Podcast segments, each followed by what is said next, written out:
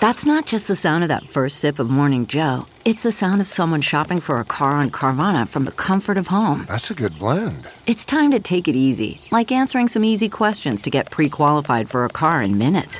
Talk about starting the morning right. Just like customizing your terms so your car fits your budget. Mm-mm-mm. Visit Carvana.com or download the app to experience car shopping the way it should be convenient, comfortable. Ah. Hey, friends, thanks for joining our podcast. I want to tell you about something really new and exciting called patreon.com slash BP show. It's a great way to get uh, exclusive interviews with newsmakers, voicemails, personalized videos, political commentary, and early access to a special podcast called The Making of Bernie Sanders. Go to patreon.com slash BP show. Patreon.com slash BP show.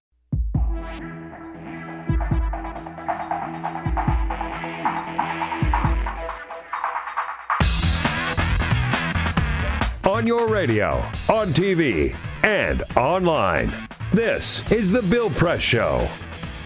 Good morning and welcome to the Bill Press Show. I'm Sabrina Siddiqui, political reporter at The Guardian, filling in for Bill on this Thursday morning, the end of a tragic week here in the United States. We will be following the latest from Las Vegas the fallout from the mass shooting, what we know uh, and have learned over the last 24 hours about the gunman uh, whose girlfriend has broken her silence. Uh, President Trump, of course, was on the ground yesterday and tweeting bright and early this morning. So wonderful to be in Las Vegas yesterday and meet with people from police to doctors to the victims themselves who I will never forget. He then, less than uh, all 15 minutes later, switched gears and asked, Why isn't the Senate Intel Committee looking into the fake news networks in our country to see why so much of our news is just made up? In all caps, fake. Jamie Benson, our reliable producer, I'm sure is used to many a Trump tweet that too first thing in the morning. We try not to read too many of them on air. But when he tweets at the beginning of our show, he sort of sets the table for us, and we have to address these. You know, Sabrina, I will say yesterday, eh, the first tweet that we read that you read about his trip to Las Vegas, I will give him this. Yesterday, he was pretty good as far as staying on script, uh, keeping to prepared remarks, uh, being clear about um, we're not going to be intimidated by an act of violence, an act of evil like this. Yeah. Um, but, you know, it's one day. It's one day out of the Trump administration. The day before, he went to Puerto Rico and told them that they threw our budget out of whack. Right. He even tossed, though they had just gone through a natural disaster. He tossed paper towels to people in Puerto Rico who have been struggling without water, without food, without medicine. He played Pop-A-Shot with toilet paper. Right. Uh, which is an image that will, in the archive of images we've already been given in the under this uh, fairly young presidency, I think uh, stand the test of time. Uh, quick update since we're talking about Las Vegas. The girlfriend of Las Vegas gunman Stephen Paddock has spoken out. Her name, of course, is Marilou Danley and she was out of the country at the time of the shooting, initially with some confusion over uh, whether or not she has played a role in any way. Um, was she aware of what her partner was about to do, about the horror that he, or terror, I should say, that he was about to inflict on concert goers uh, of course, we know that there are at least there are 58 people who were shot dead. Of there are many more still in the hospital in critical condition. You'll re- have to remember that more than 500 people were injured and uh, after the gunman opened fire. So Marilou Danley has said uh, through a lawyer that she um, never eh, heard anything uh, that would have suggested he was about to inflict uh, any sort of violence. In a statement, she said, I loved him and hoped for a quiet future together. She called him a kind, caring, quiet man. She called him a kind, caring, quiet man, as uh, Jamie has just said. And she also, I think, in some ways, of course, this is all through her lawyer, uh, reinforced the notion uh, that Stephen Paddock, the gunman, may have been living a secret life. That is what police had suggested hours before she issued her statement. Um, just to kind of bring people up to speed uh, on what the latest is, police found explosives, more explosives, I should say, in Paddock's car at the Mandalay Bay Hotel, where he had, of course, rented out a suite along with 1,600 rounds of ammunition. Um, he had been gambling just hours before he began shooting. He booked an apartment at a high rise, Ogden, in downtown Las Vegas, a week earlier. And it is obviously not clear uh, still what the motive is. There has been no real indication as to why this man would suddenly, with no criminal record and no documented, uh, I think, cases of violence, um, suddenly uh, inflict this sort of terror upon all of these you people. know, there are clues that are popping up uh, available to the public. I had read uh, a dispatch from the LA Times a couple of days ago interviewing Starbucks employees where Stephen Paddock and Marilou Danley would go every morning to get the same drink. And the Starbucks employees had said that uh, Paddock was basically insulting and borderline abusive to Mary Lou Danley. You know, Mary Lou Danley obviously is going through a lot right now. Supposedly, Paddock wired $100,000 to her and her family in the Philippines, sent her on this trip. She said, you know, she felt a little suspicious that he had sent her back to her home country and had the, reportedly had said that the money was for her family to buy a home. But, you know, if I'm Marilou Danley in this situation, she probably is trying to save herself and save her family as much as possible. Uh, at this point, I, I- if I were her, I'd be as transparent as possible.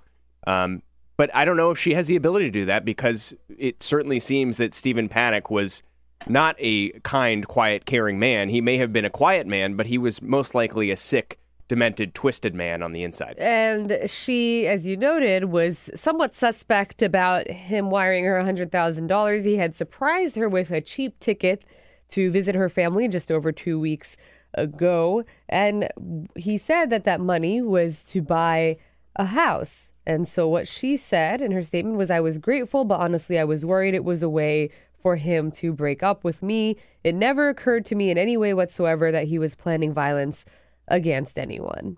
Uh, we will be, of course, learning a lot more uh, about the shooting in the coming days, weeks, months. We will keep on breaking it down here on this show. But um, we also will talk about the ensuing debate over gun control that uh, predictably has cropped up again, and I think even more predictably already faces uh, an uphill battle. I am going to switch gears for a moment because we just have been joined in studio by Peter Ogburn. Hello, himself. Sabrina. How are you? Good. Good how morning, Peter, you? huh? It's been It's been a morning. a morning. Uh, we have been in the studio for Christ, 10 years, 11, 12 years now. Yep. Uh, and this is the first time that I've actually been late because of a traffic incident. There was a traffic incident. Really? incident. Yeah. This So is the I know time that there was a traffic incident, but I can't believe that this no, is the it was time. horrible. It was horrible this Well, you should have left an hour earlier, damn it. I guess I should have. I that's the lesson that I've learned now. Yeah. Uh, Just coasting now. And of course, we're also dealing with uh, the internet provider that is not even fit to provide internet service to a third world country. I'm not going to name the company, but it rhymes with schmom schmast. Oh boy. The-. Like honestly, on, That's why you're listening to us hopefully on the TuneIn app, but you cannot actually see us. probably the worst company in America. Probably the worst company in America. Like I- if if I was as bad at doing my job as they are at doing their job, I'd probably still be in prison. Like it's insane that they get away with not providing service for people who pay for it. But look, This is kind of like the equivalent of a morning Trump Twitter rant. Yeah, but but, uh, but warranted. Warranted. Sad.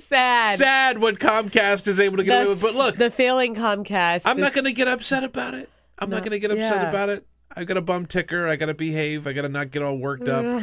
it's nice to see you. It's so nice to see you. For those of you that are listening, I have not seen here in this studio, Peter. Um, in well, a couple months, I would say, probably Uh, it's been five weeks. five weeks since.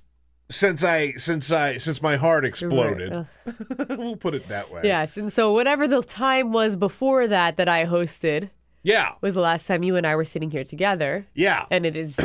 It gives me great joy to see you here, where I you feel- belong. I feel great. Back where you great. belong. This is my first week back, and uh, I should have expected that something this horrible would have happened in my first week back. that I would be late, and that we wouldn't have internet. and that we wouldn't have internet service. Well, you know, he said to me, he said, uh, you know, I'll be there as soon as I can. Don't worry. I said, you know what? I've done this without you plenty of times. now. I think we'll be just fine. Jamie's handled this a couple And of times. And of course, then I without me. jinx myself because when I get here, the internet goes out. Famous uh, last words, Jamie. It's been a morning. Who's wearing a Boston Red Sox jersey? Playoffs, baby. I can't. Game one. I'm not gonna Red Sox Astros this afternoon. I won't comment on it. Sure. Yeah, no, I It's a football game tonight, too. you have to Oh, are they going to Rein actually in, win I this feel week? like. I don't know, actually. Uh, wh- who are they playing? I was The- going to say it doesn't really matter who they're playing because they lost to the, one of the most garbage teams in the NFL last week. The New England Patriots are playing the Tampa Bay Buccaneers. Oh, they'll lose Jameis that Winston. game. They'll lose Mr. that Crab. Legs himself. They'll lose that game. They might. right. Peter. Uh, Hi, Sabrina. hi. So you know I have to talk to you about Las Vegas because Oh my God. you and I have sat here over the last few years since I've been fortunate enough to be filling in for Bill, and we've talked about this Yeah. so many times before. I just uh, th- thought back to in the entire show that we did after the shooting in San Bernardino. Yeah. Um, you know, I I I recall the other shooting in California targeted toward women. At this point, I'm actually forgetting exactly. Mm-hmm. Yeah, I forgot the guy's name, but he was he was a guy who had like a real problem with women. Right, he was a misogynist. He ended up killing all men, but he was Right. he, he, he put out a manifesto about how you know women aren't paying enough attention Right. to me, and therefore I have the uh, a blank slate to go kill people. You know, we look, did a whole show around that. We did a whole show Santa Barbara. That was Santa Barbara. Santa Barbara. We did a whole show about around Pulse. That was in Yeah. Orlando. Uh, we've we've just seen this show over and over and over again to the point that I'm almost out of things to say because we already know how this is going to play Yeah. out. yeah, We saw the thoughts and prayers that were tweeted or put out in statements from Republicans. We saw Democrats call for stricter gun laws and say now is the time to act. We now have a president who is not going to use the bully pulpit or embrace gun control any time in the foreseeable future. So he suggested just while he was on the ground yesterday in Las Vegas, saying that that's a conversation for a later time, as opposed to Obama, who dedicated much of his second term, at least, to unsuccessfully and very forcefully, repeatedly calling for background checks and other measures. look, we we live in hell. This country is hell. Right. This is this is crazy that we allow this to happen, and we are the only nation that allows this to happen. I don't often give a ton of praise to Chuck Todd, but yesterday on his Meet the Press Daily, Don't do it. I know I have to though. No, he was absolutely right that like uh, like newscasters, pundits, anybody who follows the news needs to take this approach that like he said after the financial collapse did we say, well, now's not the time to talk about financial regulations? No, everybody got on board and said, we cannot allow this to happen again. Like, you know, when these things happen, we have politicians who we've elected to make things happen, to make things better. I don't, for the life of me, Right. understand why we as a nation can't find some common ground. And like, look, I'm extreme. I'll say, I, like, I, I'm the I'm the I'm the person who says go out, take everybody's guns. No one can have a gun. I don't care. Get rid of all guns. I, I I'm I'm I'm a rubberneck that way. I don't care. I don't want any guns. Right. I don't need a gun. You don't need a gun. You want to go hunting, learn how to shoot a bow, whatever. You're just trying to get on Hannity again. Bring it. Bring it. Well, you know, I mean, But but like you look, can't go but- anywhere. You but- can't go to school. You can't go to church. No. You can't go to college. You can't go to the movie theater. You can't go to the office. You can't go to your holiday party. You can't go to a concert. Right, well, we had like Where can you go? I mean, I, I think it was Trevor Noah who, on the night of, on Monday, as we were, we, you know, we had spent the day waking up to the news and you had a lot of monologues.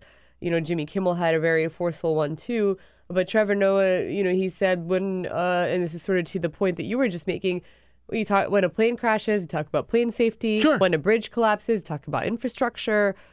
Why is it that this is the only case where anytime there's an incident, and there are so many more incidents, there are daily, daily, not just these mass shootings that we talk about, just, you know, daily rates of gun violence that are unparalleled because there isn't even daily gun violence in most countries to begin with. Certainly not in the developed world. No. we don't talk about guns. no, you know, look Or gun look, safety. Look, when we when we had cars, right? Right. When, like we cars started rolling out onto the highways, people started driving, people started getting in accidents, which are inevitable. Yeah. Uh, we didn't have seatbelts, right? Right. People were dying at an alarming rate. I'd tell you the numbers, but I don't have internet because Comcast is the worst. but but but people were dying at an alarming rate because we didn't have seatbelts in our cars. And then we go, ding. Yeah. maybe we should do something to help people uh, and prevent people from dying every time there's a fender bend. You know what I mean? Right. Like like we we can do this. This guy who had 42 guns, At least something like that. 42 guns. I don't, you don't need 42 guns. You don't need 32 guns. You don't need 22 guns. You don't need 12 guns. You don't need five guns. You want a rifle to go hunting. Okay. He I'll- bought I'll- most, and he I'll- bought most of these guns within the last one year. Yeah. So, in addition to the fact that he doesn't even, you know, need uh, the type of guns that he bought for anything other than mass murder, why and would someone be ha- purchasing a military-style ass- assault weapon? There is also just the other question here, which is, okay, let's say someone bought one or two guns in the year.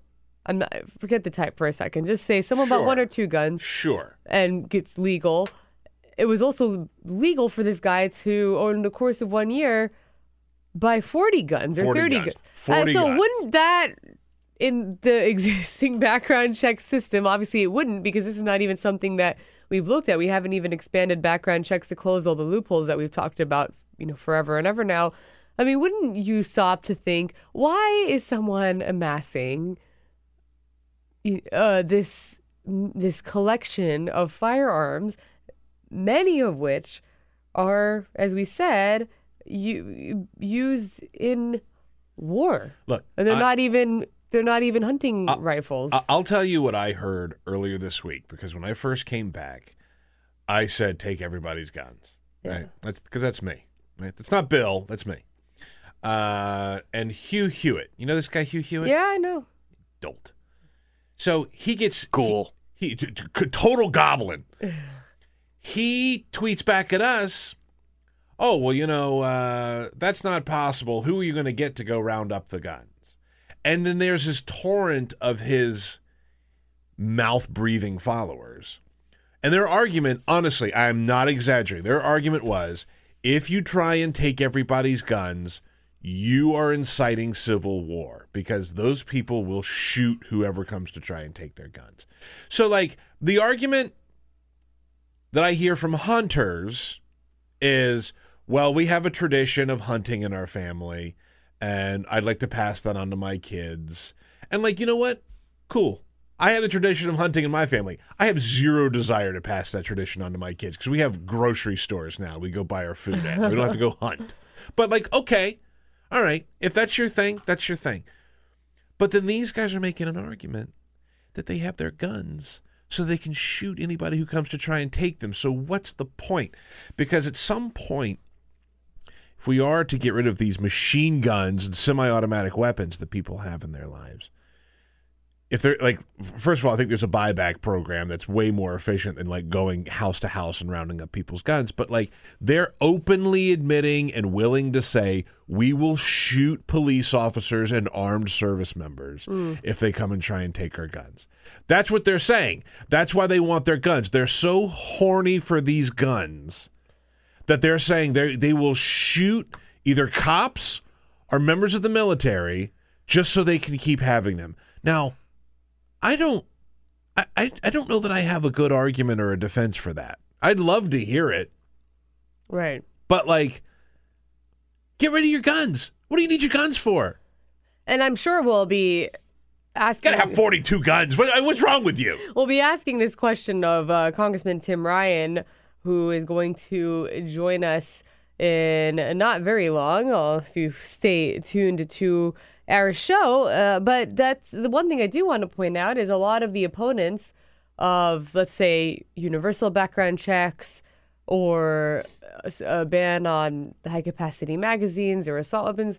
They'll say, well, okay, you know, this measure wouldn't have done anything to stop this shooting or this one. Oh, would- there's nothing we can do. Wouldn't do anything. to nothing we stop can do. And it's it's it's not about one shooting. You have to look at the totality Yeah. because sure, some people in this may pass a background check and they didn't benefit from a loophole, but that doesn't mean that in the last shooting or the one before that or the one before that there wasn't a failure of the background check system. If you think about Charleston, another shooting, as we were running through the laundry list, the uh, sh- uh, racially motivated uh, shooting at the Emanuel AME Church in 2015, the gunman Dylann Roof had uh, benefited from the waiting period being only 72 hours. It's it was dubbed the so-called Charleston loophole after that. Yeah. Where there was a red flag when he walked into a store and attempted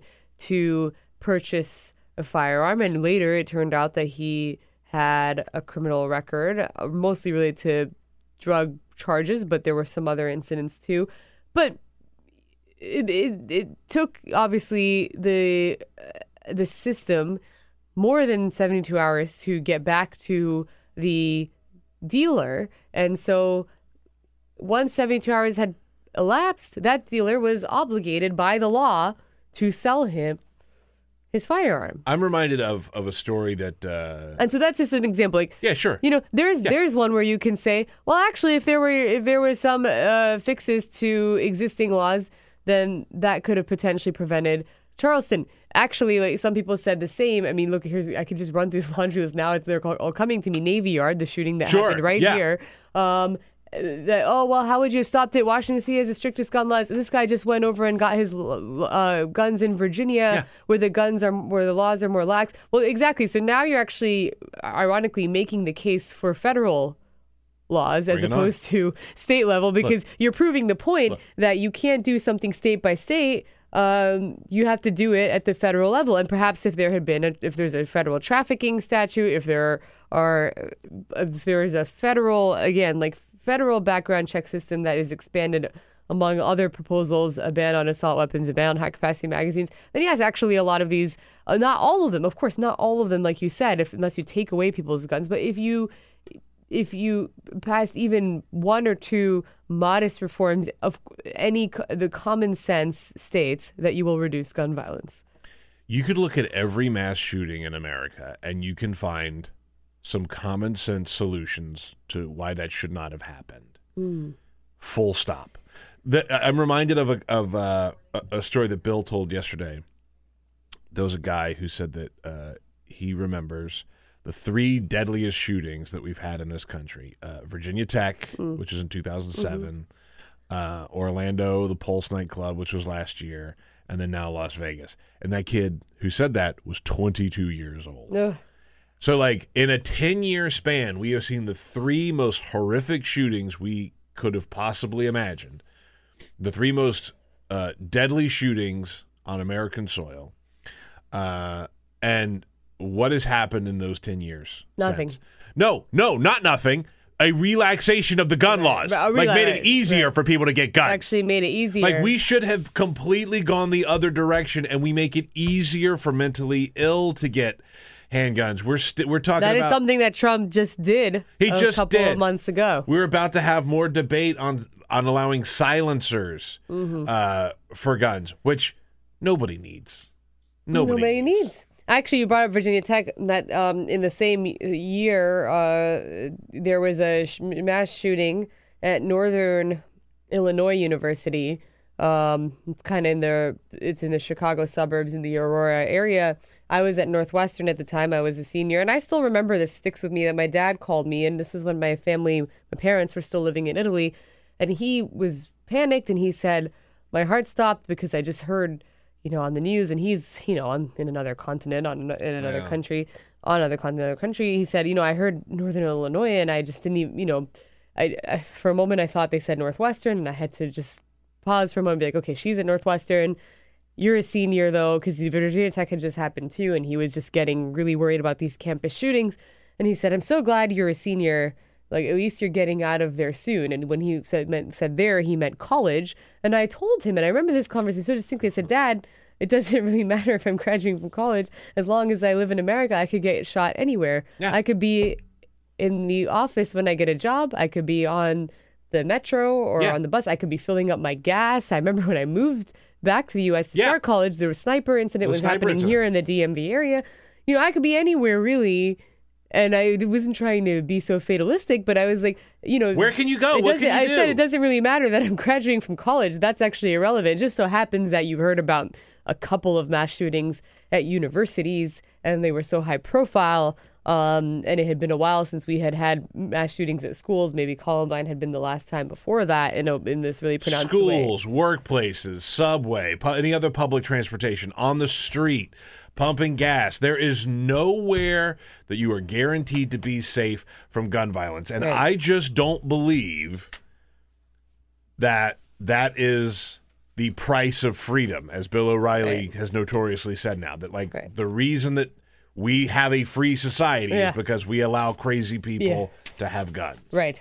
I just don't buy it. Um, I just don't buy it. I think we we'll- can do something. We'll pick up this conversation uh, with Congressman Tim Ryan, who will join us after the break. So stay tuned to the Bill Press Show. Follow us on Twitter at BP Show. This is The Bill Press Show.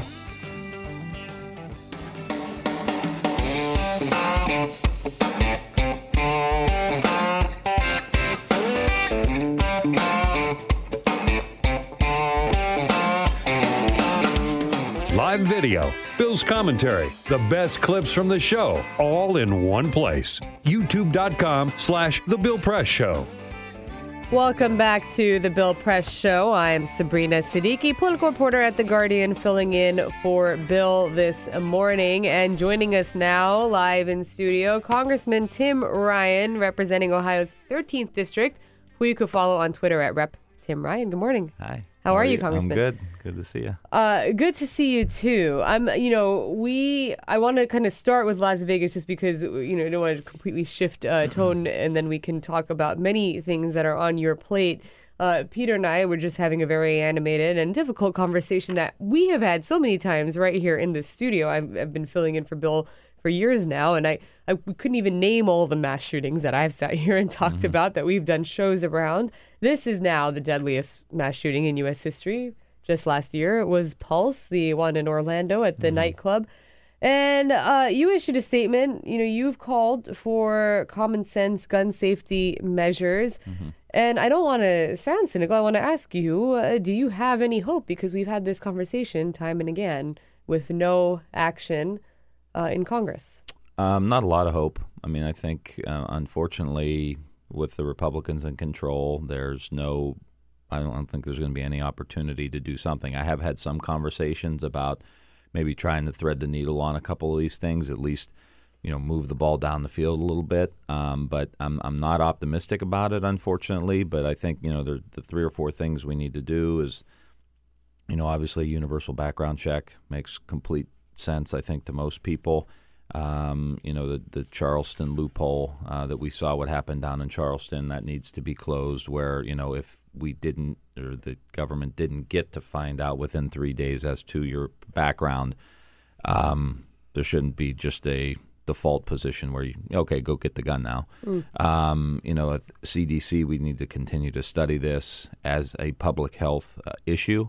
And so I think those are base, they're pretty basic things that we should be able to pass. It just obviously at this point, There, I there, want to ask a really quick question. Like, there are some obvious things that I think we can all agree on, right? Like, even even some of the GOP agrees that like a background check wouldn't be the worst idea. But we're not getting. I mean, we're, we're not getting some of these things done. Why is that? Is that the influence of the NRA? Is it just a sort of uh, blind holding on to the Second Amendment? I mean, what is it that we c- can't get us over that hump? Yeah, it's probably a little bit of both, and you got to remember too. I mean, and and this is the answer to many questions today and across the you know our political discussions. These Republican districts are so red Yeah. that your only threat in that district is a Republican primary, mm. and that means where's the NRA in the Republican primary? You know, who's pure on issue X, Y, or Z in a Republican primary, and at the end of the day, that drives a lot of people's decision making. Uh, there's been some uh, momentum in these uh, initial days for a, a ban on uh, bump stocks. Uh, that is something that even some Republicans from Ron Johnson, I know in the Senate, um, to to a few others uh, who who kind of said that they would potentially look into and weigh, you know, a ban on bump stocks. I think Ron Johnson outright said, and, and he is the chair of the Senate Homeland Security Committee. he- I, would be for that. You know, he didn't even hedge. Uh, So that just to kind of uh, let the audience know that you know the bump stocks are what would essentially turn a semi-automatic weapon into an automatic one. Well, that's the Um, thing. that If you is watch that is the- what this uh, particular shooter was able It- to it- do. If you watch the videos of some of the videos that have come out of the shooting in Las Vegas at the concert, and you see the the performers up on stage, and you hear the gunshots. I mean, uh, so many people automatically jumped to that. That is a machine gun. That is an automatic weapon. I mean, it, it, it is. It does not sound like a semi-automatic weapon, and I don't know of any reason at all why you would need that. Yeah. Uh, Senator Dianne. Feinstein has introduced a bill. Uh, she did so yesterday on Wednesday that would ban the sale and possession of bump stock equipment. Um, and so, as mentioned, Senator Ron Johnson already saying that he would support it. Um, you know, Senator John Thune, who is in Republican leadership, he suggested that they should look at it. Congressman, where do you stand? Is that something that you believe should be banned? Yeah. Okay. Do you, are you no. aware of any companion Well- bills in the House? Or where, where does this even begin? Because the Senate failed with background checks in the aftermath of Sandy Hook. So, you know, yes, I think it should, but at the end of the day, I don't think that's going to happen. What, so, what's the next step maybe we can take? Now, if you want to get an automatic weapon, there are a lot of hoops you got to jump through, um, certifications and paying this and uh, all this stuff. But then you can get this bump stock and essentially uh, turn your gun into an automatic weapon without doing anything. So, at the very, very, very, very least, you should at least have to do the same things that you would have to do to be able to get an automatic weapon. I, I'm for the ban. I don't think you need this stuff. I mean, it's just, it's just, this is the kind of thing that that um, we can we can address, and it shouldn't be controversial. Right. The majority of Americans, and this has been proven in polling, support a number of, of gun safety measures. When you talk about universal background checks, in the aftermath of Newtown, it was 90%. Even if now, with some momentum being lost, it isn't quite that high, the support still stands at roughly 80%. Even majorities of Americans support bans on assault weapons and high capacity magazines. But, you know, Congressman, you- you're from Ohio, so we're not Mm-hmm. talking about, you know, New York or California, or one of these bastions of liberal ideals. Yeah. You've got a wide range of And I hunt. constituents. And you hunt. I, I, I And- lived in Ohio for a little while. I mean, there are a lot of hunters in Ohio, and, Yeah. and they they use guns to go hunt. You are in a you are from a state that overwhelmingly uh, voted uh, to elect uh, President Trump. Who Why do you got to remind me about that? Sorry Did you about bring me here to punish me? who who in the early 2000s, as is the case with a long list of issues, was for all kinds of gun safety measures, including assault weapons ban. He blamed Republicans. He said they won't give an inch. They're owned by the NRA. Of course, somewhat before launching his political career.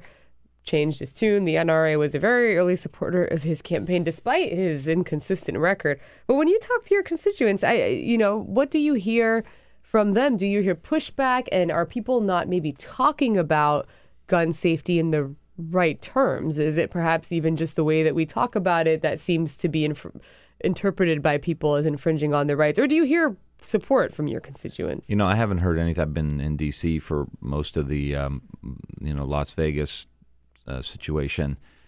I think most people, most hunters in Ohio are reasonable on this stuff. They're not. They're not out to. They're not firebrands necessarily on the issue. They want to hunt. It's a family tradition. It's been passed down through generations. It's one of the most relaxing things they do. I mean, you t- I talk to a lot of hunters, and they just they come back different because they've been they've been sitting in a duck blind and uh, or against a tree turkey hunting and it's quiet Some and people no have one yoga. Some people have uh, hunting. some people I mean and it's true I mean it's just it's very uh, good f- for our culture I think uh, in Ohio but I don't think they're against universal background checks. Of course you don't want a criminal to get a gun. That that's what drives I think everybody crazy here. It's like so you you can have a guy get on an airplane and it's okay or not okay to get on an airplane but you can get yourself a gun? I mean those are the kind of things. So i, I think presented properly this stuff um, could pass and it would be modest steps and hopefully it would have an impact I, I- I've got a lot of hunters in my family. I've been around hunters for a while. None of them have semi-automatic weapons to go Yeah. hunting. yeah You Uh, know? switching gears a little bit because it's been an eventful, as usual, uh, 24 hours. But we woke up yesterday to reports uh, that Secretary of State Rex Tillerson had privately called the president a moron. i can't imagine that His language was actually reportedly a lot more colorful than I'm allowed Yeah, to yeah, say yeah. on air. Yeah. this is the bill press show come on anything goes give us give it to us But then you had, and I feel like we've exhausted the word unprecedented, but it is unprecedented, and I almost think we shouldn't, you know, just now be dismissive of all of the dysfunction because the rest of the world, and this is the nation's top diplomat, the rest of the world is watching, and they don't think, you know, they haven't just resigned themselves to the chaos uh, as being par for the course because we had the Secretary of State have to come out and deliver a speech reinforcing his not just reinforcing his commitment to the president, but praising um, his Telling us how smart he record on foreign policy. This very glowing um, expression of admiration. Congressman, what do you think the rest of the world is thinking right now when they are watching this unfold? That too, from the person who is supposed to be negotiating with other world leaders or his counterparts who represent other world leaders on our behalf. I think it makes him look weak. I, you know, I, I thought really Tillerson, from reports of CEOs that I know that know him, I don't know him personally, said this pretty stand up guy. You know, CEO of Exxon. I mean, you think like cowboy boots and hat and pretty tough guy. Uh, and then you see him kind of whimpering around Donald Trump and not getting any support from the president. I think international leaders are looking at us saying, boy, it's a lot of dysfunction going on in the United States right now. And here's the thing it it's so critical that we provide leadership right now in the world. I mean, there are so many complicated scenarios now. North Korea is just the tip of the iceberg. I mean, you look at what China's doing in the South China Sea. Look at Syria. What's going on in the Middle East? What's Iran doing? Um, you know, on and on. We've got a lot of issues, and if the United States isn't leading, things get really screwed up. And I could use another word there too. You know, but something similar family, to the family to, program. to the, yeah, something similar to what Rex Tillerson yeah, actually exactly. said. um, so that that's what bothers me is like, look, there are consequences to this decision with Donald Trump right now. I'm going to ask you point blank: Do you think that Rex Tillerson Rex Tillerson should resign? I, I no no because I don't know who the hell they'd put in after put him. in, I mean, that's the thing. Like mostly Democrat, but yeah, he I should mean, people fired. float Nikki Haley, who is the ambassador to the UN. Some people think that she is sort of acting as the de facto Secretary of State. I guess the question is, do you think that Rex Tillerson is compromised by the events of yesterday? Uh, one, the report of the of the of the internal feud between him and the president, but then also, I think proving that he doesn't really have much influence yeah, in this Uh, administration. I don't know. I, I look at Tillerson, I look at Mattis, I look at McMaster, I look at Kelly, and I think, you know, there's those are the adults in the room right now that are preventing something really, really bad from maybe happening. And uh, I, I, I, you know, I don't know what's going to happen, but I do worry anytime I see someone leave the administration. I cringe because I don't know who they're going to put in. That's a really good point. I mean, look, this is this is not a problem. This is not a failing of re- right. This is what Donald Trump has done to the State Department and and the people who are running the White House with him. You know, like there are multiple uh, uh, offices that have not been filled in the State Department. Yeah. like, they're just recently started doing press briefings for the State Department, which doesn't seem like a big deal to us, but is a mm. really big deal to other countries. That's how they figure out what we're doing. They watch the press briefings and the mm-hmm. press conferences. Mm-hmm. Like that all comes from Trump. Yep.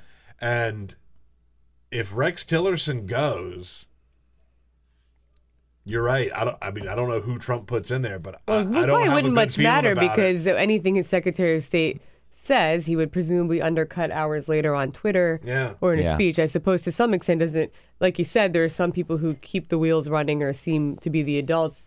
Nothing's really going to stop him, I, the president, I should say, at the end of the day, will it, from undermining his own staff? Doesn't seem like anything can stop him at this point. I mean, I remind people he's 70, 71 years old. He's been doing this his whole life. Yeah. He's clearly addicted to social media. Uh, this is not going to stop. like, uh, f- f- go hunting, find your yoga. Like, because you know, I I think a lot of people are like, I want off the ride. Yeah. Like, I just you know, you've been on those roller coasters. It's like, okay, one too many cir- you know The hills. thing, though, one. the thing though, this is his yoga.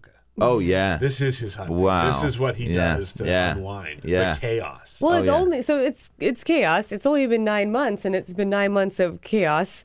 It, it feels like it's been years. Boy, you want to kill five years? Well, Spend nine months with Donald Trump as president. God have mercy. Congressman, I have to ask you because the more that this sort of chaos unfolds, is this tenable? How long can this last? I mean, you have you know a president who is overseeing a period of complete dysfunction. How long do you think that this could last? I and what know. could change? There's no end in sight. I mean, I mean that's that's the scary part. And you have people in Congress who aren't weren't willing to exert their uh, constitutional uh, responsibilities as well, and that makes things very very difficult to c- kind of con- you- contain and surround the president to make sure that he doesn't do anything. But when you have uh, Twitter and you have 30 million followers and the media follows it, you know, with the with the touch of a button, he can he can stoke a good deal of chaos, and he has. I don't see it stopping. I just I would like to say I I do, but I just don't see it stopping. So, He's so not going to get impeached. It's just not going to happen. Not as long. Not not not while we have this current setup. I mean, the elections next year are going to be a big big deal, and if we could flip the House or flip, So- you know whatever we could do there, that's great. But even still, like. Uh, there are people out there that think that the Republicans are going to come to their senses and say, "Well, this is we've had enough of Donald Trump." The Republicans are not going to save you. No, They're Well, not. you they get a- in line. They're Yeah, they they're will. in line. Yeah. Yeah. Well, that's a that's a perfect segue because I was going to ask uh, you uh, about your party's efforts to retake the House, not just the House, the Senate. I mean, you happen to be in the House a few years down the road, the White House, and you are among a group of Democrats who uh, were at a rally in Des Moines on Saturday. You were calling on your party to refocus on the working class. Congressman, you you did run uh, for the speakership earlier this year, uh, and you had some disagreements with leadership. Um, obviously, you know Nancy Pelosi is still the minority leader. Are you satisfied with the direction that leadership has taken since the election? I think we're getting there. I think we're getting there. I think we're we're clearly talking more about jobs, pensions, the economy more than we were, say, nine, ten months ago. Um, and to me, I think that's that's an essential message that can help unite us, and I think help us reach out to a lot of the people who did go and vote for Trump, or stayed home, or voted for some third party candidate instead of Hillary Clinton. They felt like we weren't connecting with them, and really being in Ohio and being in Iowa, you really see the depth of the disconnect between both parties, mm-hmm. and that's mm-hmm. what that's how Trump got in. Trump, I mean, ran as a third party candidate. There's mm-hmm. no question about it. He was a Republican, but many Democrats crossed over because he they felt like he was a third party uh, candidate. They felt like he was truly independent, and and so we're getting there. I think we we need a message of growth You know, we, we with tax cuts, we've got to talk about okay, how is this going to help grow the economy? How is this going to help working class people? You know, I'm proposing a trillion dollar expansion of the earned income tax credit, which would be primarily, you know, you give somebody making 75 grand a year with three kids 12,000 bucks. Mm-hmm. Like those are the kind of like really robust, aggressive policies we need to talk about. Mm-hmm. I should just correct myself. You obviously didn't run for this speakership. I meant to say the leadership. Yeah, Speaker Ryan is a different Speaker Ryan. he won his race for he won his, uh, he won his race, but you know, it's um, I you know, I, I want to ask you though because you're saying you want a message of growth. I think there is this uh, what's it called? A better deal? Is that the the the catchphrase? the fact that you don't know is no, no, no. I, I wanted to make sure because there's this better deal. there's so I I said it right. I mean, I just wanted. No, that uh, that's a good point though. Like, uh, ask the average American. Well, the reason I the reason I wanted to because we're also exhausted. Now, granted, I'm a reporter, so I'm living and breathing the the news cycle that is largely dictated by the president. If anything, I was going to say um, part of the difficulty in getting the message across is how do you ba- break through in the age of Trump? Um, you know, your party obviously wants to hold him accountable. You want to call out you know decisions he makes uh, with which you disagree and also of course speak to the chaos and, and show it and hold it up as an example of why you believe that he is failing and that there needs to be turnover and there needs to be change um, but do you, how do you break through at a time where it's just trump trump trump trump trump 24-7 You know, I think you got to play the long game. I mean, th- th- nothing's going to happen overnight where we're going to our message is instantaneously going to penetrate the psyche and consciousness of the American voter. It's just not going to happen. We need to build our infrastructure on the ground, door knocking, registering people to vote, having those people active on the ground. And those people are our messengers, and it's eyeball to eyeball. It's on people's front porch. It's on the other side of the screen door. That's how we communicate. And we can't win today. I mean, clearly, Trump voters are still giving Trump a chance. I mean, they're still saying, well, let's wait and see. Maybe this trillion dollar infrastructure package will come. Maybe the coal mines will open up. Maybe the steel mills will open up all this garbage that he peddled during the election. But at some point, they're going to say, "Ah, I think this guy was kind of like throwing us some BS. mm-hmm. And at that point, we have better already laid the groundwork. And I think we're starting to do that. I think we've got some great candidates running. We've got a lot of veterans running. We got this iron worker running against Paul Ryan. IronStache. We've got a former uh, manufacturing executive running up in Michigan, uh, woman. So we've got some good candidates, I think, that are out there because there's so much interest. And if and if we're out there talking about the economy, the economy, economy, we can do better. We can do better. We can do better.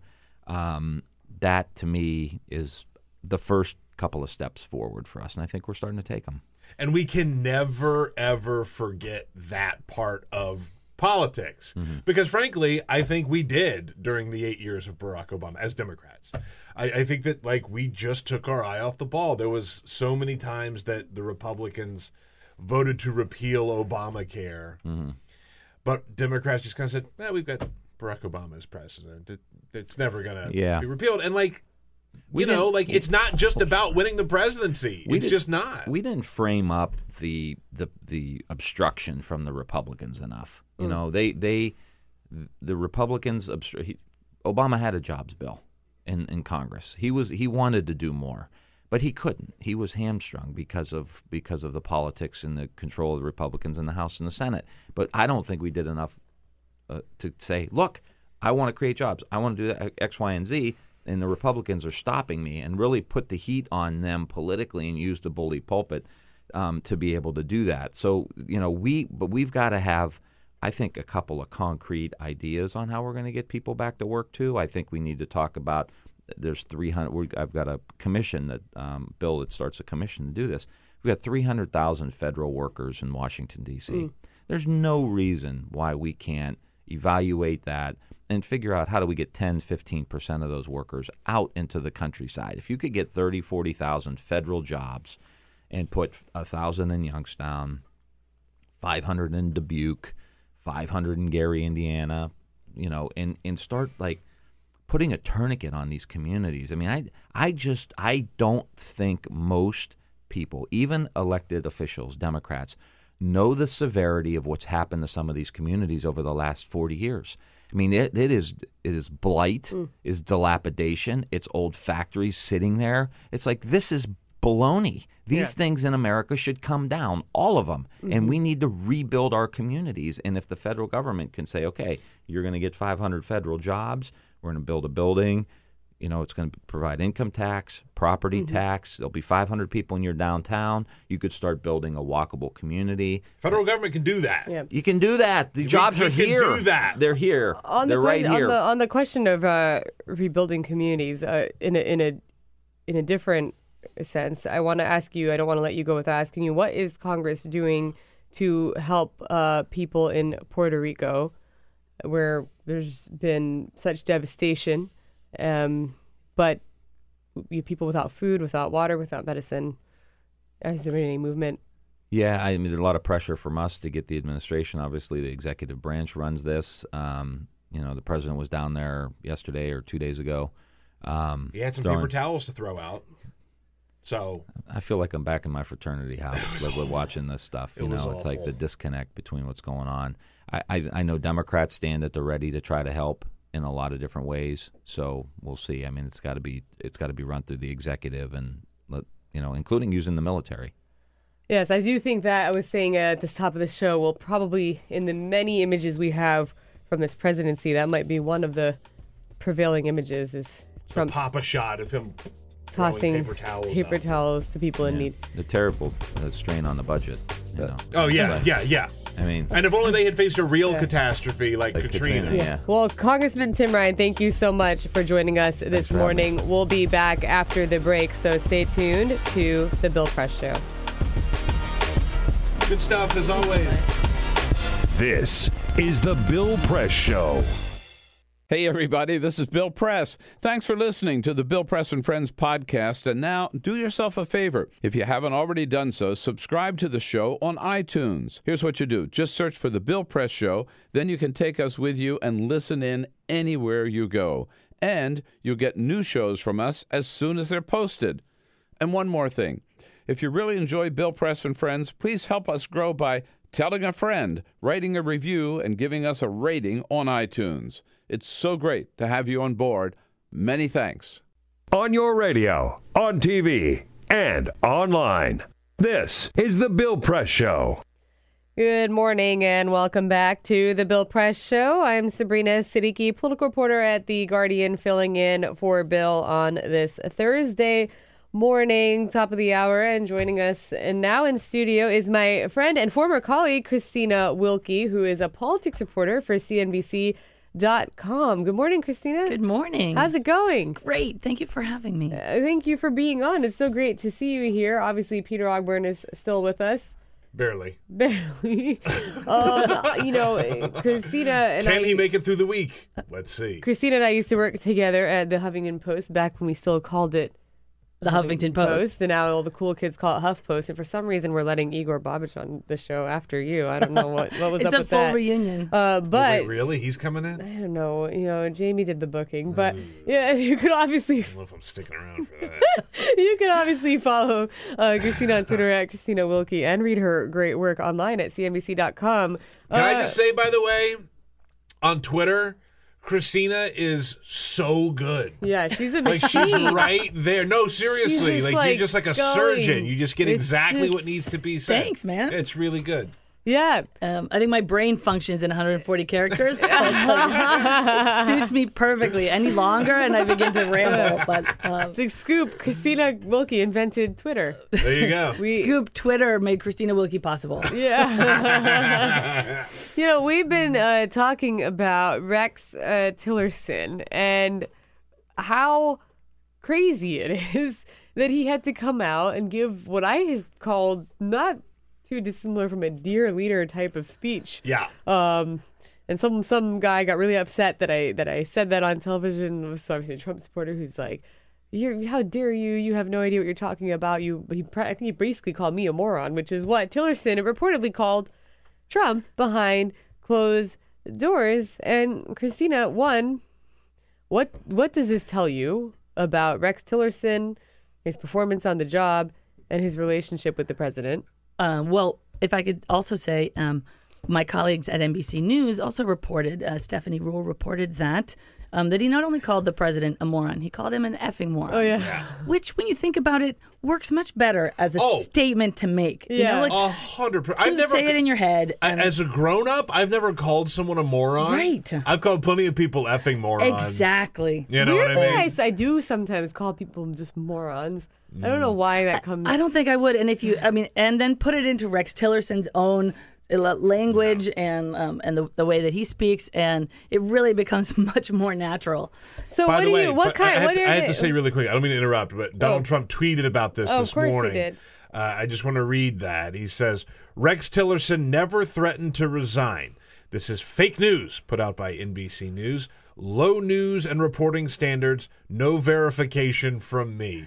Which I have to say, that's the best part. I That agree. last- Be- no verification from me. As though the Yeah. a known liar. Are we now reaching? Well, one, yes, he's not like any. A lot of what he says is true to begin with, but also, are we now reaching out directly to Trump for confirmation? Not only that, but Is guess this what? thing? If Yeah, he was right. never in this conversation to begin with, this was a conversation right. between NSC members Pence and um, and Tillerson. So, what- so the notion that he would verify a conversation he wasn't a part of. Okay, so Trump says, he, uh, you know, we total confidence is sometimes the kiss of death. Do you think that Trump has confidence in Rex Tillerson? I, I think Trump doesn't like Rex Tillerson. I don't think they've ever um, gotten along as individuals. They don't see eye to eye. Um, Rex Tillerson is, as a person, the, the practically the opposite of Trump. Um, he eschews the spotlight. He does not like to be surrounded by people. He doesn't. Um, he's not a showman. This has frankly made his job and his work as Secretary of State. I think it's it's um it's sort of, it's injured and undermined his ability to be America's face to the world. He doesn't he doesn't like being the public face of much of anything. Uh, we have, we he have, uh, hates we this ha- job, and Trump hates the State Department. Right. And c- put those two things together. Along with the personal animosity Yeah, yeah, yeah, or, or lack of that. warm feelings. Uh, Rex Tillerson, uh, in his uh, speech, uh, was asked if he called the president a moron. Let's take a listen to what he had to say. I'm not going to deal with petty stuff like that. I mean, this is this is what I don't understand about Washington.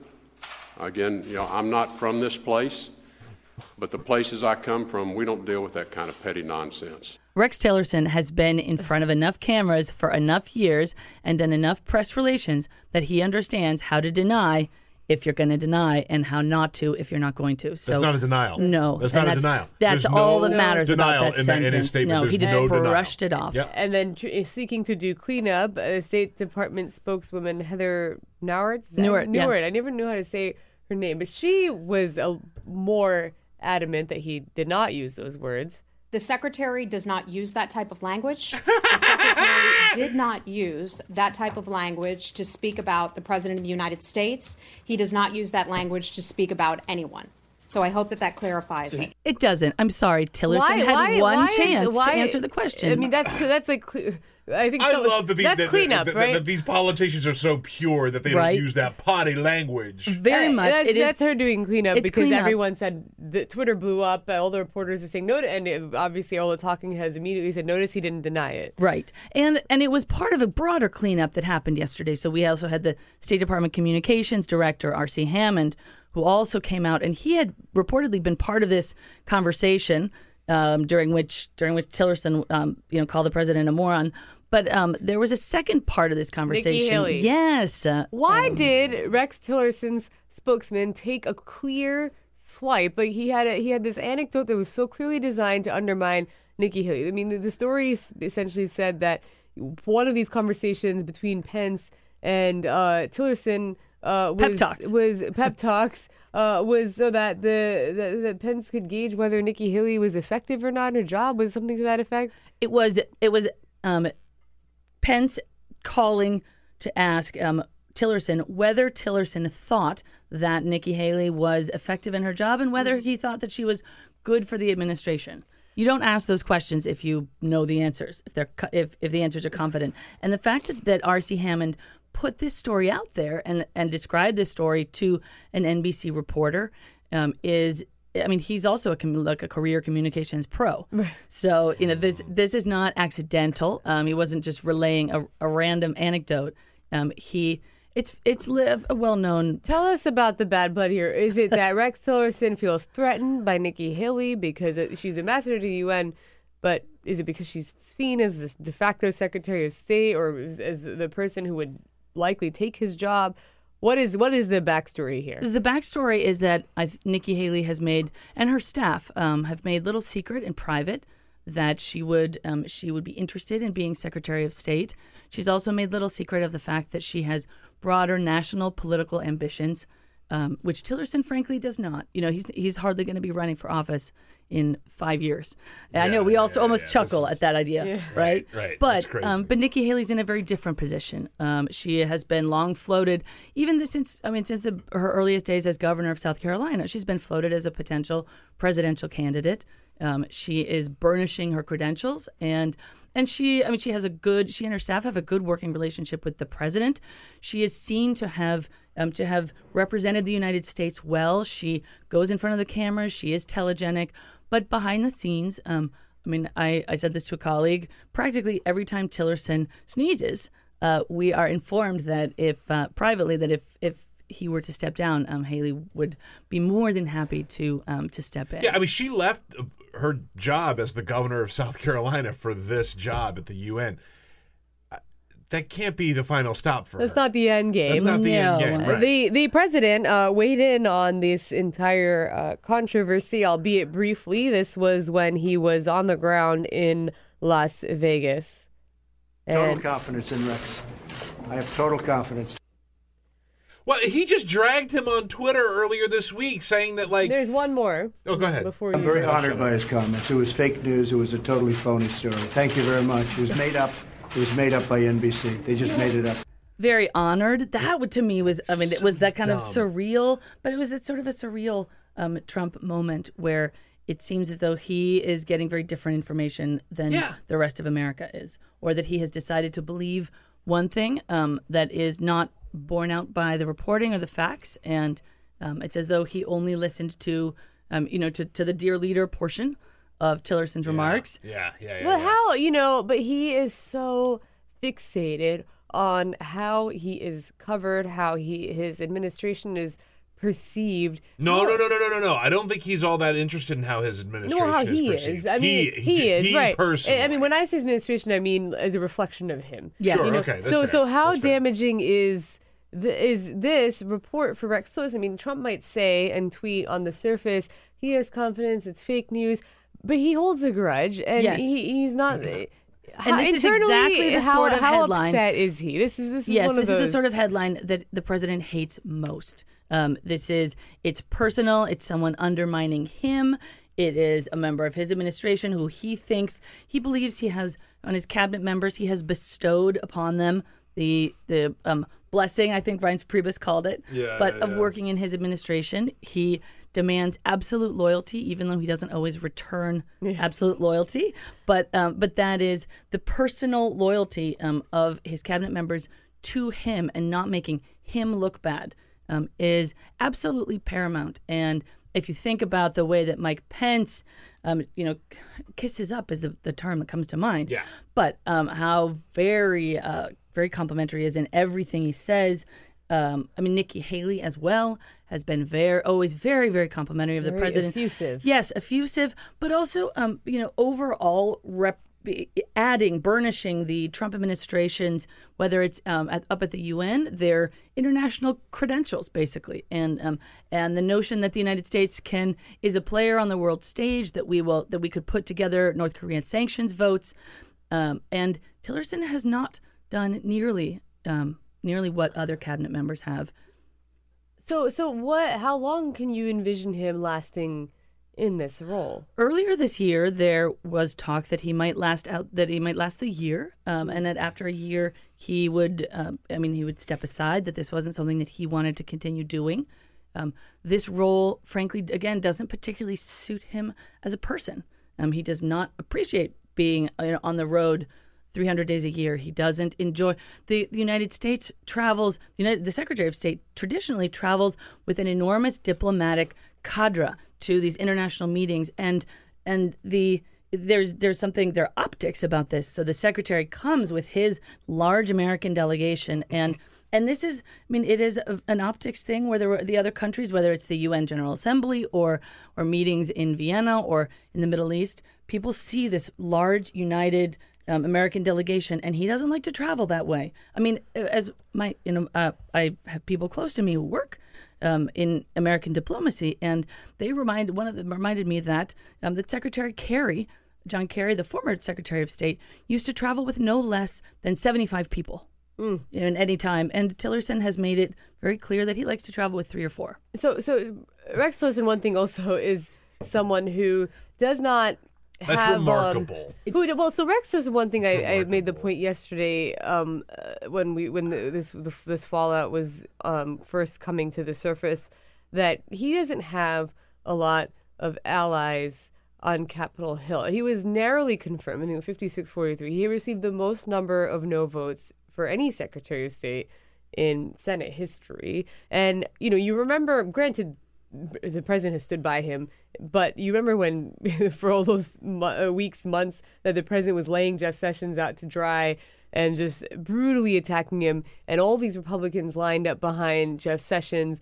The reaction was a little more muted about what Rex Tillerson's future might be, um, but except for Bob Corker, who is an early supporter of Rex Tillerson. He, of course, is the chairman of the Senate Foreign Relations Committee. He's, he's uh, just uh, two weeks ago said he will retire. I want to first, we'll get to in a moment, uh, Christine, what you have to say, play his reaction um, to this controversy over Tillerson.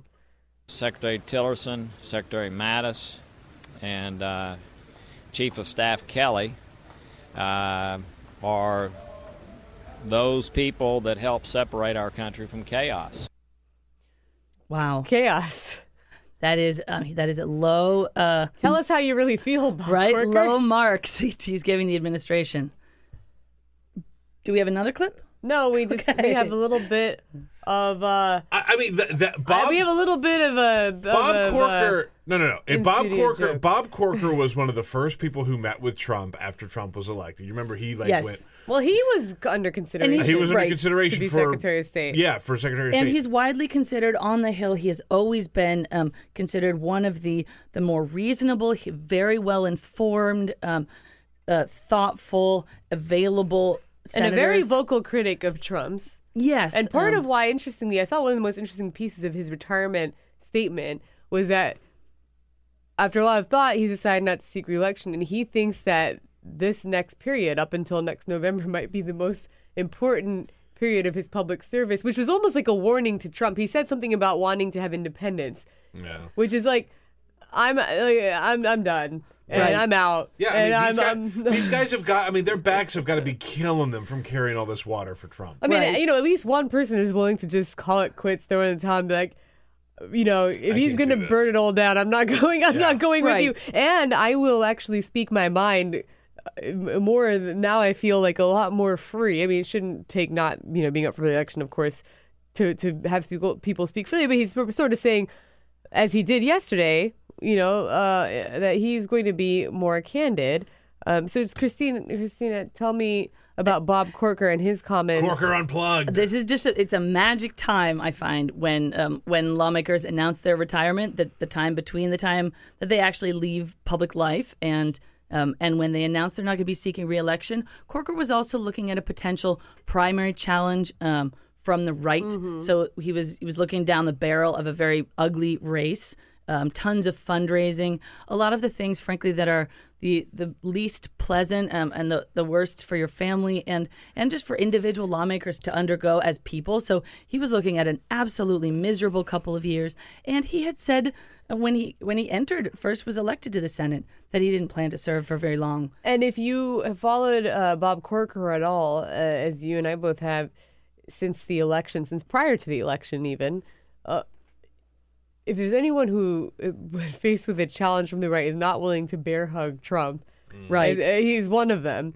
I mean, he said after um, the Charlottesville attack, when Trump blamed both sides, um, you know, he questioned Trump's stability and capacity uh, to lead, and uh, you could just see that he was just at that point, and it was only a matter of time Um, but other Wait, than so many of those Corker, guys I mean, were forced to go out and defend yes, those comments and, on and what I think is really interesting in the next nine months, um, it, Corker, I imagine, will probably emerge as one of the voices of the of the you know the more middle of the road, reasonable, call them what you will, the Republicans who aren't willing to um, to embrace the president. Corker, in his case, frankly, because he doesn't have to. Yeah. Um, you know, there is he is not making he doesn't have to raise money. He doesn't have to make the party look united.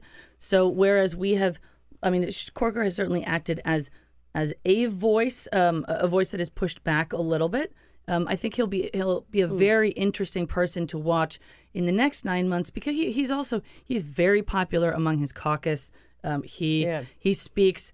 Per, you know, I think we can probably expect him to to speak on behalf of some senators and, and other members of the GOP caucus who, won't don't have the so liberty. publicly. Yes, I, I want to ask you, switching gears somewhat, because you've also been covering Puerto Rico, and uh, of course, uh, not uh, nearly enough attention has been given um, to the devastation caused by the storm there, but also, more importantly, to the lack of urgency uh, in terms of how the government has responded. Now, there has been some response. The officials in in Puerto Rico say that you know it was maybe initially mischaracterized that they had had no outreach whatsoever um, from the administration. But can you tell us where things stand? What it, whether we're what what are we seeing an aid package of any kind?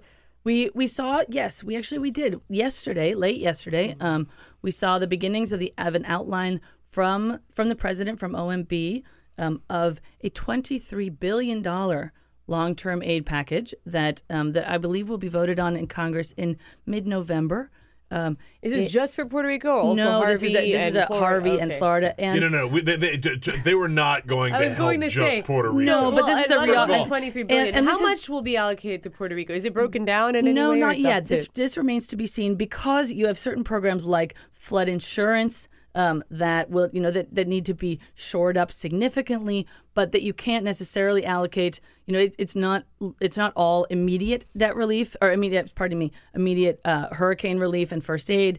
It's it's lo- the long term longer term assurances, um, whether it's infrastructure rebuilding, but um, but that that aren't easily chopped up Mhm. um, this sort of federal funding. But it will be interesting. I mean, I, I think we expect it to pass. We expect it Mhm. to to receive um, wide support from from both parties, um, and um, and it significantly ramps up the amount of of money that the federal government uh, will you know will be kicking into these three terrible disasters. The president was obviously on the ground uh, this week in uh, Puerto Rico, and we were talking about those images where he's tossing the paper towels to people. Oh. Um, but he came under criticism for more than just that.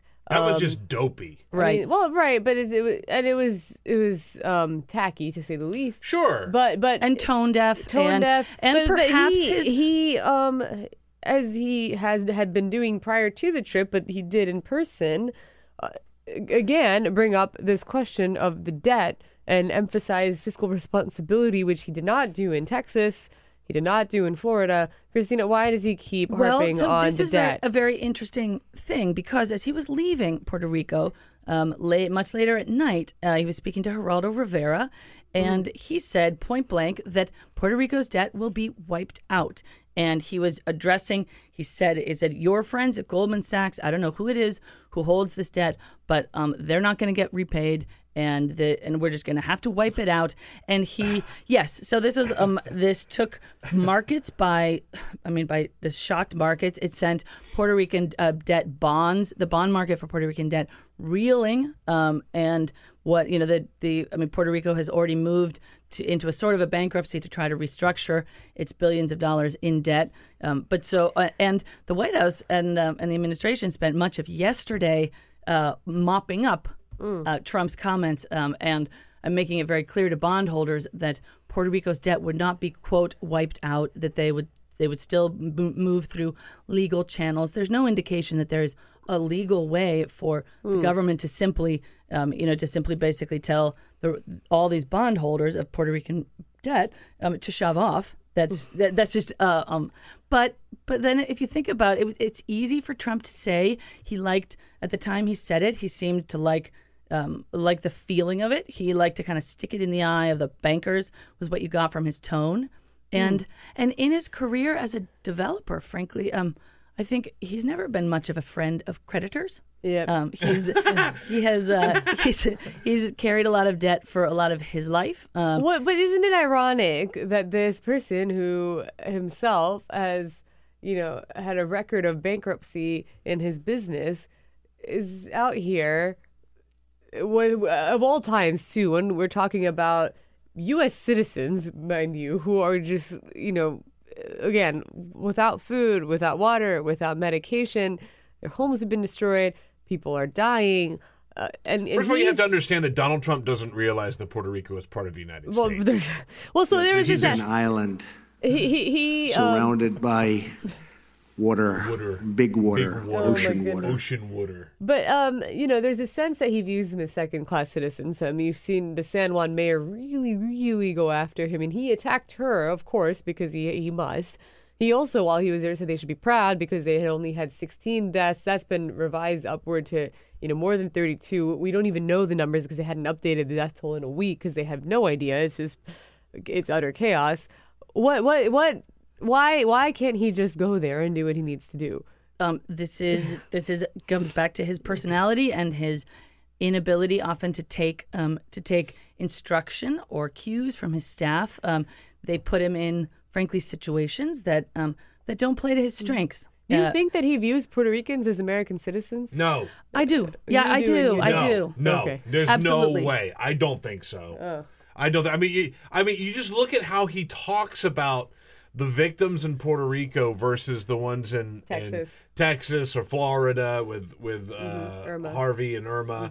Uh, like the way that he went there to them and said, "Oh, you you should be lucky you didn't get a real catastrophe like one of those ones that hit us, like Katrina." But that I honestly I think um, he was just thinking right then in terms of uh, the death toll and Sure. and yes it was a foot in mouth um, you know kind of a not typical but maybe typical Trump I'd comment. say typical. I yeah. will say that uh, one thing is accurate that the first time he went to Texas, he was also tone deaf and Right lacked empathy. when he Sure, when he that's said, "Look at That- that that- crowd," you know, fair. No, thanks that's thanks for coming out. and then he, they had to he had to go back, Right. And then he had to roll up his sleeves, Yep. And then he had to actually like, look And I think there was- because Mike Pence showed him up, Yeah. was like bi- was like carrying right the the pieces of Pence wood yeah, and the Pence sort of photo op. This is the dumbest. Um, guy but well, but there was a, a moment um, that I think was underappreciated from his trip to Puerto Rico when he um, he met with some people whose houses had been damaged or destroyed, and that if I had been his staff, that is the moment that I would have wanted on camera, so he can connect with people.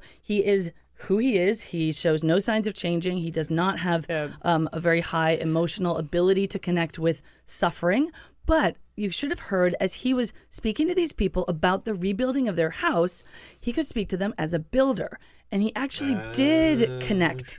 And for like this moment. Yeah. It was, but uh, I mean, the it's an event like a trip to visit victims of a storm is just a series of moments. wh- Whoever the president is, Man, it's it's like can't believe you're saying this about president visiting storm ravaged territory, but they should like limit his visit to like 45 minutes. Literally. Go go see these people literally. and get out. But- don't or put don't him- sit in the round table. Don't throw paper goods yeah. at them. Well, don't sit around with local officials and like do a talk about what they need and what your perception is. knowing who the president In and out. is, where you take your- him is to speak to people about rebuilding. Where you do not perhaps take him is to a church to hand out aid. so Yeah, that neither of those, he's not he's not especially religious, and he doesn't especially connect with people who suffer. So, but that whole situation, if I had been on his staff, um, I would have said that's this is a recipe for a bad a bad photo op, and that's exactly what we got. You, you know, I understand the building perspective, and it makes a lot of sense. It's it's way to identify, but it, it needs to be said that Donald Trump still has a problem with the other. You know, the concept of the other. Okay, whether it's uh, y- y- black people, whether it's Latinos, Yeah, Latinos. uh, any non-whites, really, in in most cases, and, and in a lot of cases, poor people. Donald Trump does cannot identify with the other. Absolutely. So if you are his, if you're working for the White House, you put him in situations with people who he can identify with. My biggest takeaway from the whole Puerto Rico thing, I know we got a break, but my biggest takeaway was when he went on Twitter and said, These people want something for nothing. Or they want, or they want Yeah. everything. Ta- they want to be taken care of. They want everything taken care of for them. Like they have no roads, they have no electricity, they have no running water, they don't have food to eat, but they need, they want everything done for them. And like to be the president of everybody, Right. and to say that, I mean, at that point, he felt emotionally that he was simply defending himself against criticism. I know, Yeah. but I mean, it's it- also just, it's just, just like wholly inappropriate. Yeah. I think. Wrong Uh, moment, wrong statement. Sure. Well, uh, Christina, thank you so much for breaking this all down with us. Fascinating conversation. Really great to see you. Great to see you in too. person. I hope your uh, toddler at home uh, gives you a peaceful weekend. Never gonna Famous happen. last word. no, no. Here on Twitter, Right. Christina Wilkie. She is a I'll must- be at the DC Zoo. She is absolutely a must follow and read her work online at cnbc.com. Uh, stay tuned. We'll be back after this break. Download our podcast, search for The Bill Press Show on iTunes, and remember to rate, review, and subscribe. This is The Bill Press Show.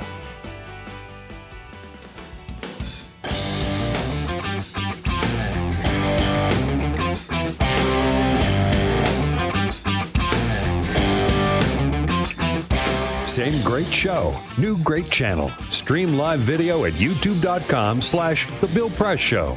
Welcome back to the Bill Press Show. Sabrina Siddiqui here, political reporter at The Guardian, filling in for Bill on this Thursday morning. I always like to say I save the best for last. Today is obviously an exception because we have Igor No. Bobic in the studio. Wow. Thank you. Oh, Can I just say I love watching Sabrina and Igor fight. I don't know what it is, but like it- it's just so entertaining. Frenemies, I think, is, yeah. a, is a term I would use for the two of you. Yeah. Frenemies. That's a good term. But like best frenemies. I frenemies. made that up. Igor, I had Igor's trademark yeah. on that. yeah, you did. I, I, I, I kid, I kid. I actually have. I'm very happy to have Igor here, who is a politics reporter at HuffPost. You all should follow him online at Igor Bobic. Read his great work at HuffPost.com. Good morning, Igor. Morning. Jokes Thanks for having aside, definitely saving the best for last. We we haven't sat here on this show in a long time together.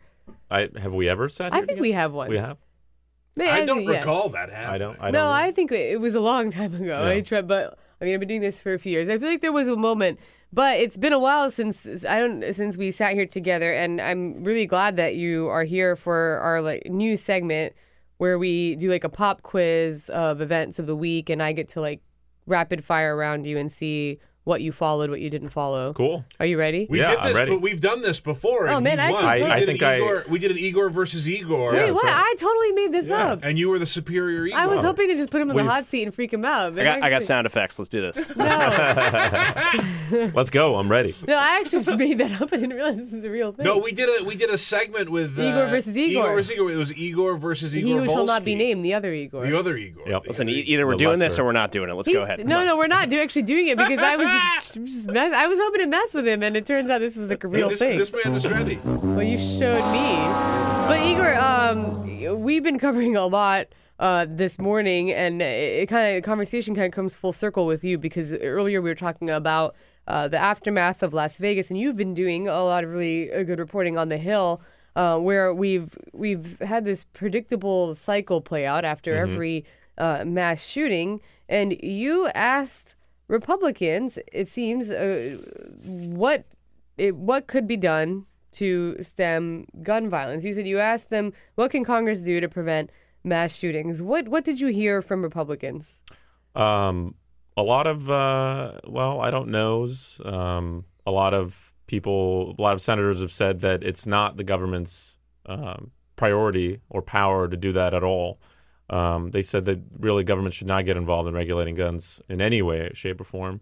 A lot of Second Amendment defenders, uh, regardless of the situation, regardless of what kind of uh, device or equipment the gun the gunman used in Vegas, he the shooter used this technique that I'm sure you heard about. It's called the bump stock. It's an addition. Uh, you augment your weapon with it, and it, it seems like there's a clear um, path here from what the shooter used to what Congress can take action on, and yet some people in Congress still say um, there's really no role for government to play here.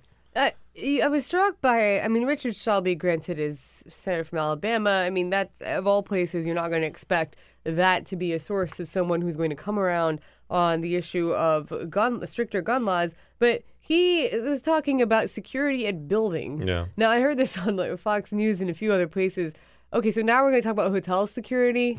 is that is that where the conversation might be going, as Yeah. opposed to actual guns? Right. I mean, hotels are the problem now. We've got to have Right. hotel regulation. Guns don't kill people, hotels do. Well, like I remember, I, I said this the other day. I remember after Sandy Hook, that now sort of infamous speech by Wayne LaPierre, who said, Famous uh, Frenchman. yeah, the famous Frenchman Wayne LaPierre, who also A the National man. Rifle Association. yeah.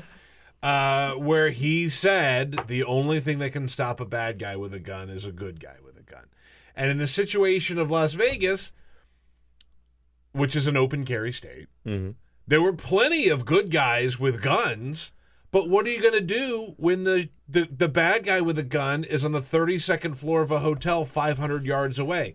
Like, if everybody had realized that that's where the shooting was coming from and they started shooting, that would have been horrific. Yeah.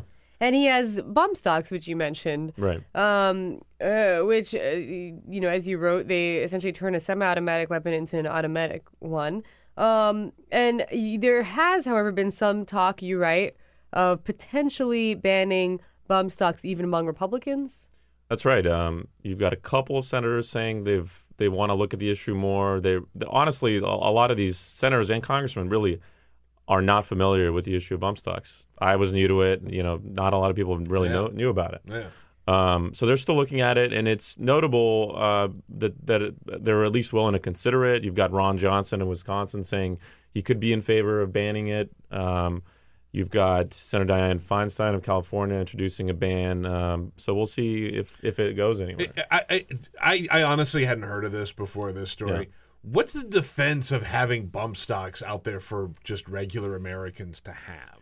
So there isn't really a defense of having them. Uh, a lot of people who are fierce Second Amendment defenders say that um, they're already illegal, Uh, um, and that even without one, you could still simulate automatic fire in the way you shift your stance and the way you pull the trigger.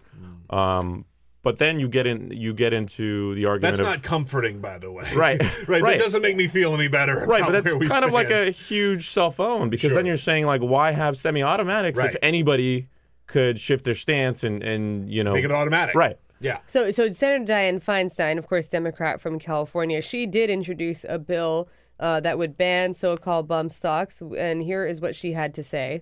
Our bill is simple and straightforward. Ban manufacturing or possession of accessories that accelerate a semi automatic rifle's rate of fire to that of an automatic. Now, you had uh, people like even David Perdue, Republican from Georgia, saying uh, you can't buy a chain-fed machine gun in the United States today. There's a reason for that, and I want to make sure nobody has access to that if that's the law of the land.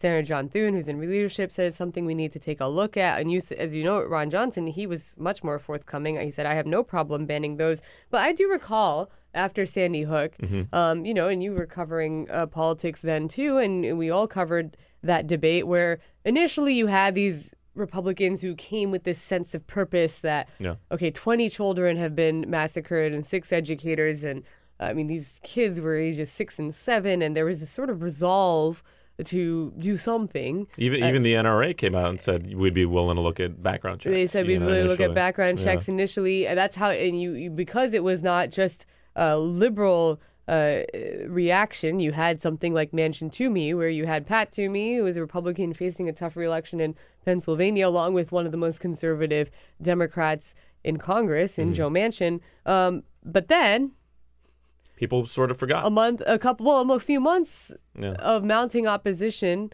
uh, from the gun lobby killed uh, the background checks bill from even passing the Senate, let alone ever being cleared in the House. So you, when you kind of hear this about bump stocks, do you feel like there might be something different uh, here, or is this just again the the immediate reaction to the shooting? And you know, we might uh, we might have a debate, we might not.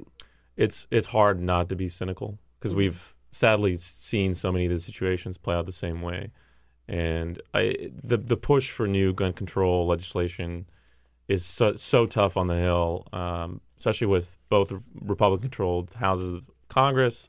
Um, what could make it somewhat easier this time is if Donald Trump comes out and says, "This is something I want to do.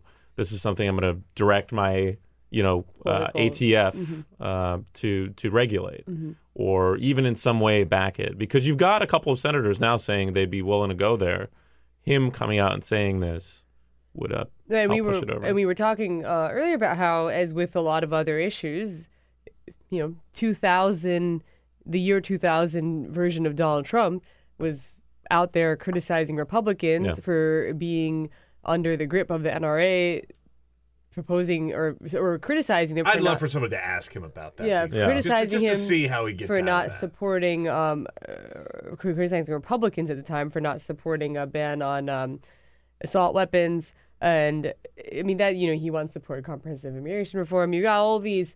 Uh, you've got all these issues, of course, where he has been inconsistent to say the least. Yeah. So I think there was a prevailing question as to which version of Trump would we get after Las Vegas.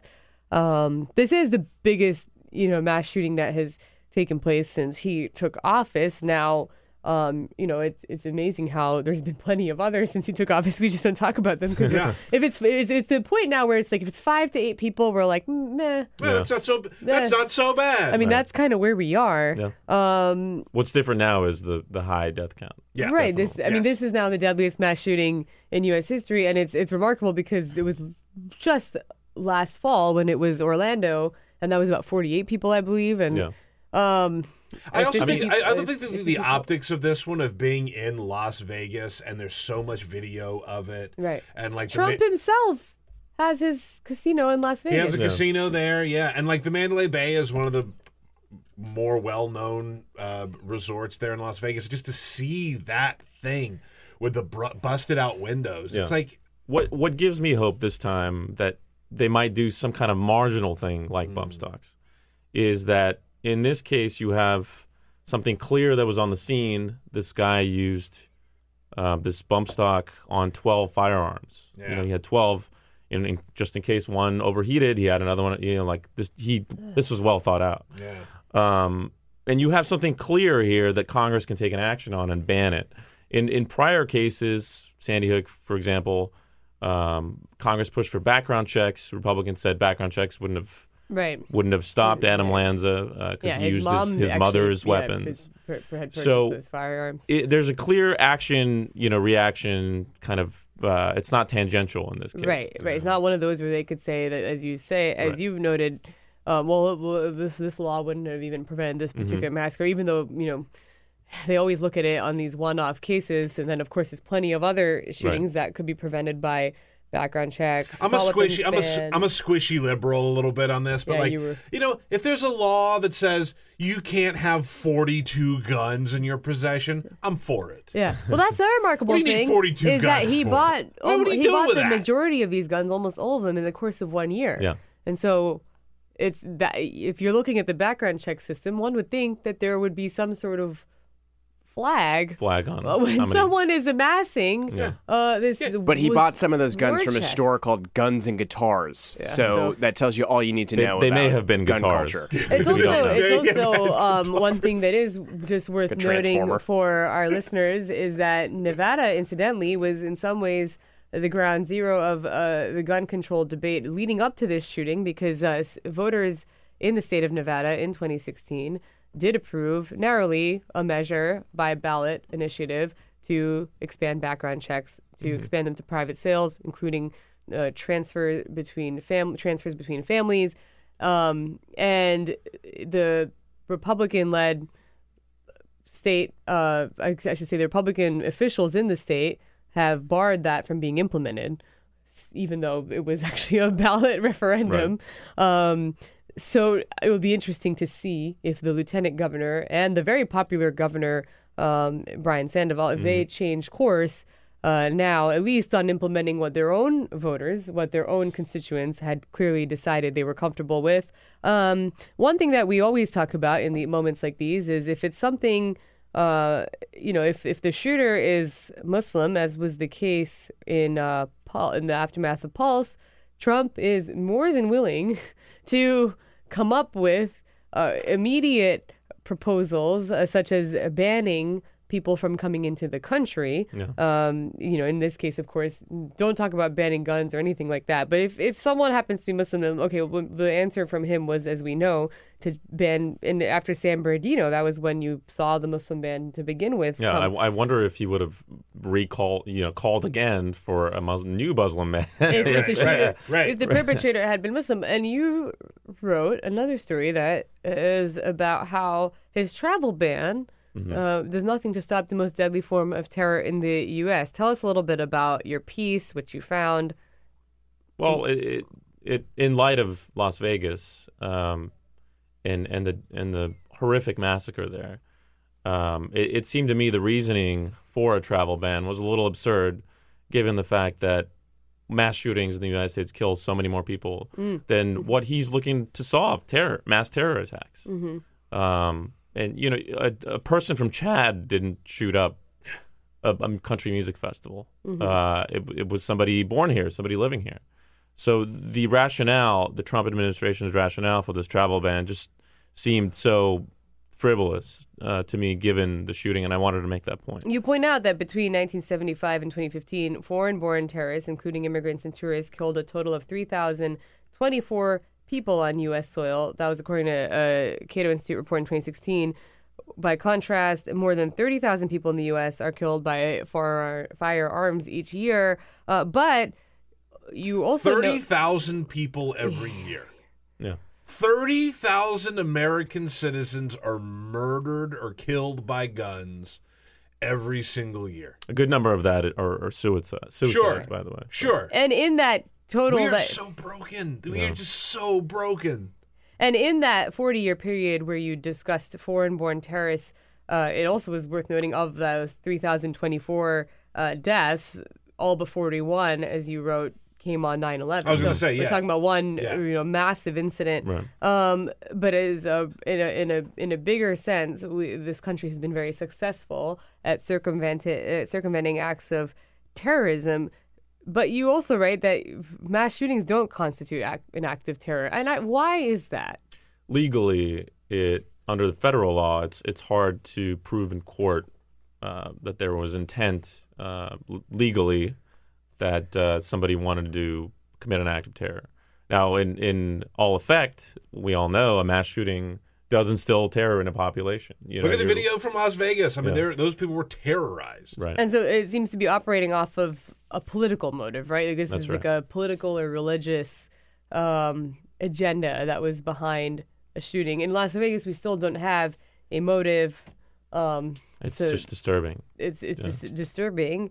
Um, and someone who, by by the more that they paint a picture, seem to have this. S- You know, secret life is what police have said. It's so They interesting. under- it, it's so interesting to me that we we keep looking for why this happened or what his motive was, and I think that that's natural for us to do as a society. But like, the more we look at it, the less answers we're getting. Yeah. and and that is horrifying. That's way more horrifying than like, oh, this guy was mentally ill and had a you know axe to bear against this particular sect Yeah. of people or this particular crowd, which is a lot of times what we end up seeing. But like the fact that it's so like there's nothing. Yeah. It, what disturbs me He most did it because he could. Yeah, is you know you have various news outlets going to places where he would frequent, you know, casinos or his local coffee shop, and everybody is just saying, "What a kind guy," Yeah. you know, like what a That's nice guy, and I'm like, amazing. I I can't. It doesn't make it any easier, but it also it, it makes it way more scary to me. I mean that that like you know that there are other people out there that that, that are that have watched that are watching news coverage of this. Yeah. you know, this It- can happen to anybody anywhere at any time. That's that's my takeaway. And as we pointed out earlier in the show, but bears repeating, a couple months ago, Trump made it easier for the mentally ill to gain access Yeah. to firearms. Now, Obama had signed, um, a, you know, a handful of executive actions uh, with very limited, you know, capacity in the very limited capacity he had to try and enforce more uh, regulation in terms of background checks for those who are mentally ill. You know, tightening some of the ways in which it's defined. Um, and then those, of course, were tossed out they were rescinded. rescinded uh, by Trump. Um, we we're also, uh, you know, I think we're following this story. We're seeing it unfold. His girlfriend, as I know at top of the show, weighed in yesterday. She said she had no idea. Now, obviously, she's speaking through a lawyer. One would imagine she's trying to. She she needs to take whatever measures she can to protect herself. Although it seems that he dispatched her to the Philippines, wired her a lot of money, didn't really explain, and and here you are. Yeah. Um, you know, but you know, the, we'll be fo- we'll be following the story here on the show and all of the developments. Igor, another another thing we were talking about this morning, and I, it's just so bizarre. This Tillerson Mm. calling Trump, Brexit. Right. Brexit. Brexit. I'm taking bets. How long do you think he lasts in his job? Um, well, it it seems like everybody in the White House kind of wants him gone, and that was I'm that's I'm suspicious about the story. I don't want to say I'm a, you know like a truther about this whole Sure, thing. sure, Uh, okay, fake news. Well, you've got obviously some people outed him for saying this thing. This meeting took place months Yeah. ago, and I wonder if this didn't get planted in the press to push this guy out because you know he's just so unwanted there. An ally of. Ooh. Uh, Oh, Jamie Benson also a, a Rex uh, Rex Tillerson uh, truther. I What- approve of that theory. One would assume he would be smarter than to have said this in the in the presence of an- of Nikki Haley or one of her allies. I see why, that. Why I would see why that. would he why would he say I? You know, it's, it's I see that, these but I also think that someone thinking that to begin Donald with. Trump is an effing moron is the most believable story I've yes. ever heard. Oh, totally. Oh, he said it. There's no question. right, right, right, right, right. And he's not the only one who have Right, said it. right, right, Right. right. I have to quickly because I don't. I want to mention this story before you go. That embattled Republican Tim Murphy is going to retire. This is the guy who is a staunch uh, opponent of, of of access to abortion, and of course, we learn that he asked his mistress to terminate a pregnancy. This is why people hate Congress. Mm-hmm. I feel like this is this story is just the epitome of why people think that these guys are so hypocritical, cynical that they have no actual beliefs. You you could say that uh, his his career was aborted. Oh, sorry, no points for that. one. He's here all week, guys. No, look, I mean, the, the you look at any of these people who are pushing for moral legislation.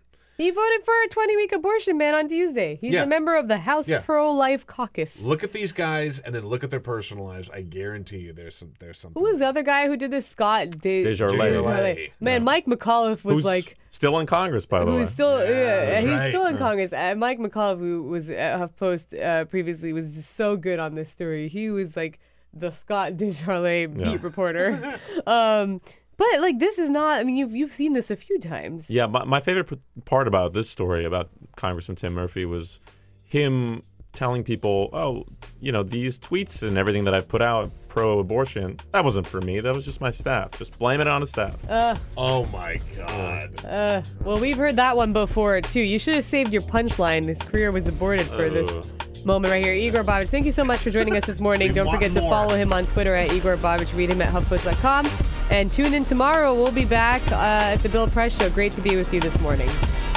This is the Bill Press Show.